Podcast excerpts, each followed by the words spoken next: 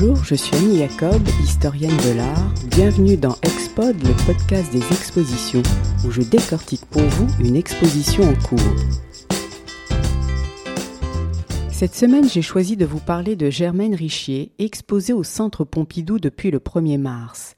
La rétrospective, organisée conjointement avec le musée Fabre à Montpellier, propose de découvrir ou de redécouvrir une sculptrice exceptionnelle à la carrière fulgurante qui a été la première femme artiste à avoir été exposée de son vivant au Musée national d'art moderne en 1956.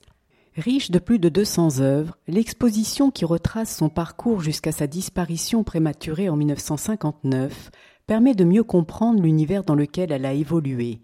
Germaine Richer a en effet participé au renouveau de la figuration après la Seconde Guerre mondiale, aux côtés de Giacometti, Francis Bacon ou encore Jean Dubuffet. Néanmoins, ses expériences sur la matière et les techniques utilisées, ainsi que ses réflexions sur la couleur et l'espace, la situent en dehors de tout courant artistique. Je vais donc vous dresser le portrait de cette artiste atypique et talentueuse, dont l'œuvre se fonde essentiellement sur la relation de l'humain à la nature. Germaine Richer voit le jour en 1902 à Grance, près de Salon de Provence. Elle a seulement deux ans quand sa famille s'installe à Castelnau-le-Lez, près de Montpellier, où elle passe toute sa jeunesse. Son enfance à jouer dans la garrigue, à observer la nature, développe sa fascination des plantes, des animaux et des insectes qui vont nourrir son œuvre. L'exposition nous permet de pénétrer dans l'intimité de l'artiste en nous dévoilant les objets de son atelier, véritable cabinet de curiosité peuplé d'insectes épinglés, de racines, de bois flottés ou de galets. De son attachement à sa Provence natale, il faut ajouter parmi les sources qui vont alimenter ses créations les contes et les légendes. Ils vont hanter son univers fantastique, oscillant entre le grotesque et le terrifiant, et forger ainsi son caractère. C'est devant les sculptures romanes du cloître de l'église de Saint-Trophime en Arles que Germaine Richier, bouleversée, comprend qu'elle sera sculptrice alors qu'elle n'a que douze ans.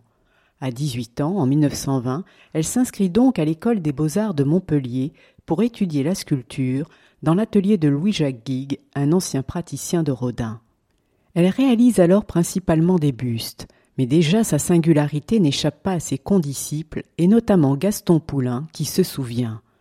Au lieu de faire des modelages lisses comme tous les élèves, elle caparaçonnait les siens de petites boucles de terre qu'elle écrasait, comme si elle voulait tout simplement donner de la lumière à ses volumes, éviter la monotonie des plans.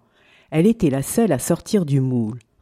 Au printemps 1925, elle rend visite à son frère Jean à Marseille et découvre émerveillé un bas-relief en stuc polychrome de 12 mètres de long qui surmonte la scène de l'opéra, réalisé par Antoine Bourdelle dont elle ne connaît pas les œuvres. Dès lors, elle décide qu'après ses études, elle ira à Paris pour devenir son élève. Elle achève ses études en 1926 en remportant le premier prix de sculpture avec jeunesse aujourd'hui détruite. Et dès l'automne, elle monte à Paris. Quand elle rencontre Antoine Bourdelle grâce à Eugène Rudier dans sa fonderie, le vieux maître, ancien praticien de Rodin, ne prend plus d'élèves. Aussi, avant d'entrer dans son atelier, elle fait un passage dans celui de Robert Coutin, qui lui apprend la technique de la taille directe. Mais sa ténacité finit par payer. En janvier 1927, Germaine Richier devient ainsi la dernière élève particulière de Bourdelle. Dans l'atelier privé du maître, impasse du Maine, réservé à quelques privilégiés, car pour les autres il donne ses cours à l'Académie de la Grande Chaumière, où elle croise par exemple Alberto Giacometti, elle fait la connaissance de deux praticiens suisses, Arnold Gesbuller et Otto Banninger. Dans son atelier, elle réalise des modelages et des moulages. Antoine Bourdelle devient son mentor. Il lui apprend à regarder et à construire. Elle dira Tout ce que je sais, c'est Bourdelle qui me l'a appris. Il m'a appris à lire une forme, à voir. Leur entente, qui est harmonieuse, est doublée d'une affection réciproque. Bourdelle l'affuble de surnoms, elle est son numéro, son poulain ou son rossignol, car il lui arrive souvent de chanter en travaillant. Elle reste dans l'atelier de Bourdelle jusqu'à sa mort en octobre 1929, puis au mois de décembre, elle épouse Otto Banninger. Elle ouvre alors son propre atelier 16 rue du Maine, tout près de celui de son maître dans le quatorzième arrondissement. Elle changera par deux fois d'atelier, mais toujours dans le quatorzième arrondissement, cette Villa Brune à la Cité des Artistes qu'elle partagera avec son mari, puis 36 avenue de Châtillon à partir de 1933 et ce jusqu'à la fin de sa vie. Parmi ses élèves, elle aura Hildy S., Hélène Veil, Claude Marie ou Hélène Balmer. Quand elle ouvre son atelier, Germaine Richier est donc à la fois l'héritière de Rodin et de Bourdelle. Formée à la dure école du buste chez Bourdelle, elle apprend l'art du modelage d'après le modèle vivant. Dans son œuvre, la figure humaine occupe une place centrale. Au cours de sa carrière, elle réalise par exemple plus d'une soixantaine de bustes, dont plusieurs sont présentés à l'exposition. Pour concevoir ces bustes qu'elle appelle ses gammes parce qu'ils demandent plus de concentration qu'à nu, elle reprend le système académique de triangulation utilisé par Bourdelle à l'aide du compas qu'elle fait souvent mentir et du fil à plomb pour diviser les différentes parties d'un visage en une série de triangles qu'elle délimite d'un bleu de lessive. Certains plâtres qui seront par la suite exécutés en bronze ont conservé le dessin de ces réseaux linéaires comme le buste de la Régodias ou celui de Nardone. Il faut préciser cependant qu'avant même de reporter ses mesures sur ces sculptures, Germaine Richier s'emploie à tracer directement ses architectures de lignes sur le modèle vivant et pas seulement sur les visages, mais sur les corps entiers, comme on peut le voir sur les photographies de l'époque exposées au musée. Germaine Richier attaque ainsi directement la sculpture, sans réaliser de dessin préparatoire, sinon rarement, à l'inverse de Giacometti. C'est seulement après qu'il lui arrive parfois d'exécuter des dessins. Quant à sa manière de procéder, elle commence toujours par préparer ses sculptures en terre, puis par les mouler en plâtre et enfin par les fondre en bronze. Les accidents qui peuvent apparaître durant la réalisation ne sont pas corrigés, au contraire, ils participent à rendre vivantes ces sculptures. Au cours des années 1930, Germaine Richer commence à se faire connaître. Elle est audacieuse et son obstination à vouloir sculpter d'après le modèle vivant lui permet de se forger une solide réputation dans ce monde essentiellement masculin. Sa première exposition personnelle a lieu à la galerie parisienne du russe Max Kaganovitch en 1936, où elle présente de nombreux bustes, dont le buste de Rémy Coutin, le fils du sculpteur, qui lui vaut d'être la première sculptrice à recevoir le prix Blumenthal la même année, et son Loreto I, un adolescent nu au corps maigre et disproportionné, qui est acheté par l'État français l'année suivante alors qu'elle n'a que 34 ans. Et c'est également en 1937 qu'elle se fait remarquer lors de sa participation à l'exposition universelle avec Méditerranée présentée au pavillon Languedoc Méditerranée. La sculpture affublée d'une coiffe arlésienne qui dénote son intérêt pour la Provence et notamment pour le folklore et les traditions populaires lui vaut la médaille d'honneur. Dès lors, elle commence à participer à de nombreuses expositions, aussi bien à Paris qu'à Bruxelles, avant de se présenter à l'exposition internationale de New York en 1939. Cette première décennie dans la carrière de Germaine Richier correspond au développement d'un vocabulaire qu'elle va continuellement perfectionner. Elle multiplie les études d'après nature, aussi bien pour les bustes que pour les nus, tout en continuant à affirmer une certaine singularité dans ses recherches. Elle explore les possibilités expressives du corps humain qui ne sont pas sans rapport avec les corps calcinés et pétrifiés qui l'ont impressionné lors de son voyage à Pompéi avec ses élèves en 1935. Cette première décennie est également une période heureuse pour Germaine Richier, aussi bien dans sa vie professionnelle que personnelle. Le soir, après une dure journée de travail, elle se rend souvent à des vernissages ou dans les brasseries de son quartier de Montparnasse, alors centre du monde, fréquenté par les artistes et les intellectuels de l'Europe entière, venus participer à la révolution artistique en train d'éclore. C'est à la coupole ou au dôme, au lieu du tout Paris, qu'elle retrouve ses amis, l'italien Marino Marini, l'autrichien Fritz Votruba, l'allemand naturalisé français Hans Harp ou encore Robert Couturier. En 1939, lorsque la guerre éclate, Germaine Richier et son mari sont en vacances en Suisse. Il décide alors de s'installer à Zurich, ville natale d'Otto Banninger, où elle retrouve ses amis de Montparnasse. Elle ouvre un nouvel atelier et y accueille de nouveaux élèves, dont Robert Muller ou René Monet. Très vite, elle jouit d'un grand succès et participe à des expositions. Mais son exil marque surtout un tournant dans sa carrière. Et c'est en 1940 que ce tournant se produit avec le crapaud, si dans les contes le crapaud symbolise la laideur et se présente comme un attribut de la sorcière, il est également un symbole de la mère nourricière, rappelant que dans les lieux de pèlerinage, on offrait des crapauds sculptés comme objets votifs en faveur des femmes souffrantes.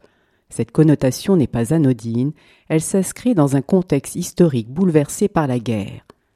En dépit de la vision angoissée que Germaine Richer a alors du monde, le crapaud annonce une nouvelle esthétique dans son travail. Les mondes animal et humain commencent à s'interpénétrer. Cette imbrication se fait d'abord par le titre, car il s'agit bien encore d'un modèle féminin, puis par la posture qui reprend celle du batracien, guettant sa proie, accroupi et prêt à bondir.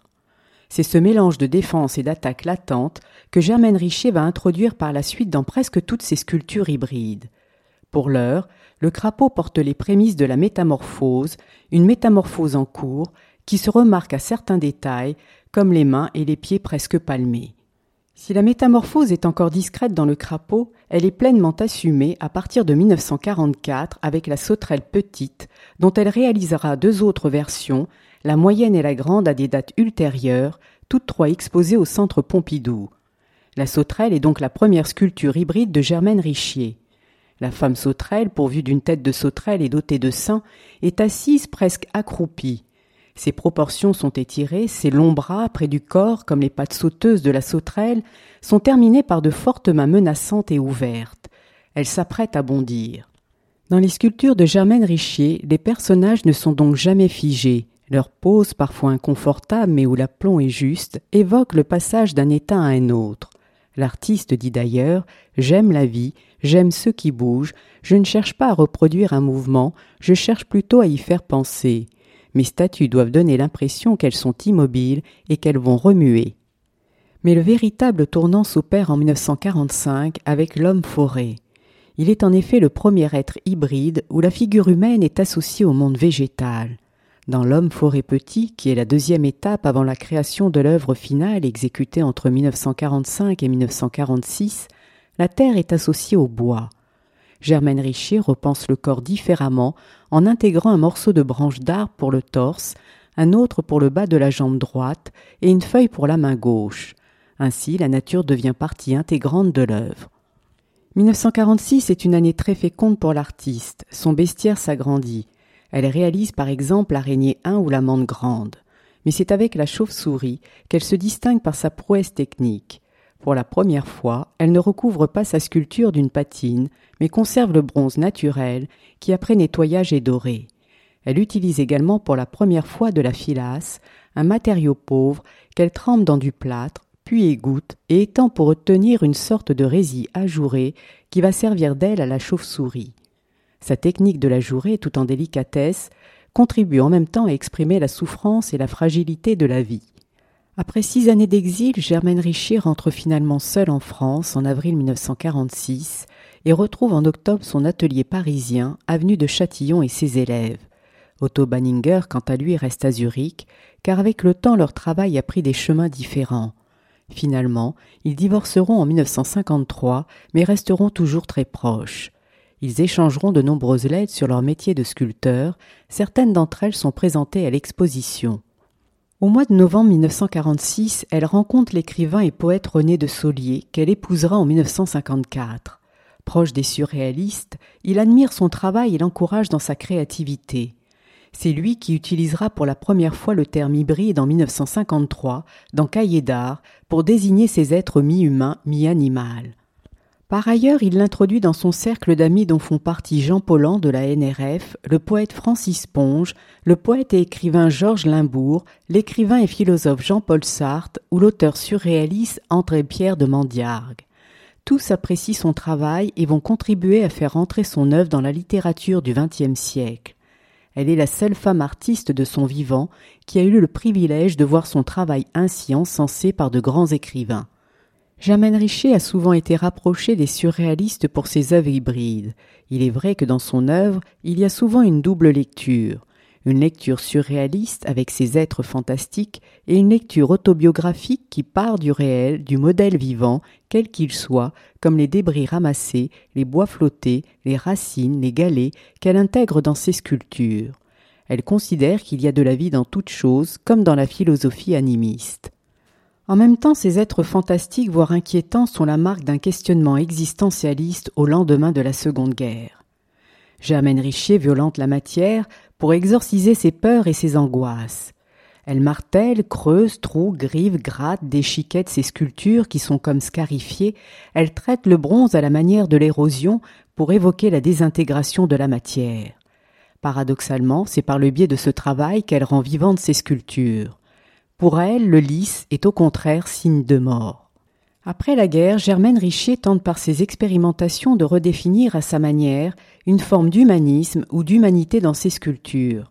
Entre 1947 et 1948, elle réalise L'Orage, qui illustre parfaitement la dualité entre l'affirmation d'une présence et sa décomposition.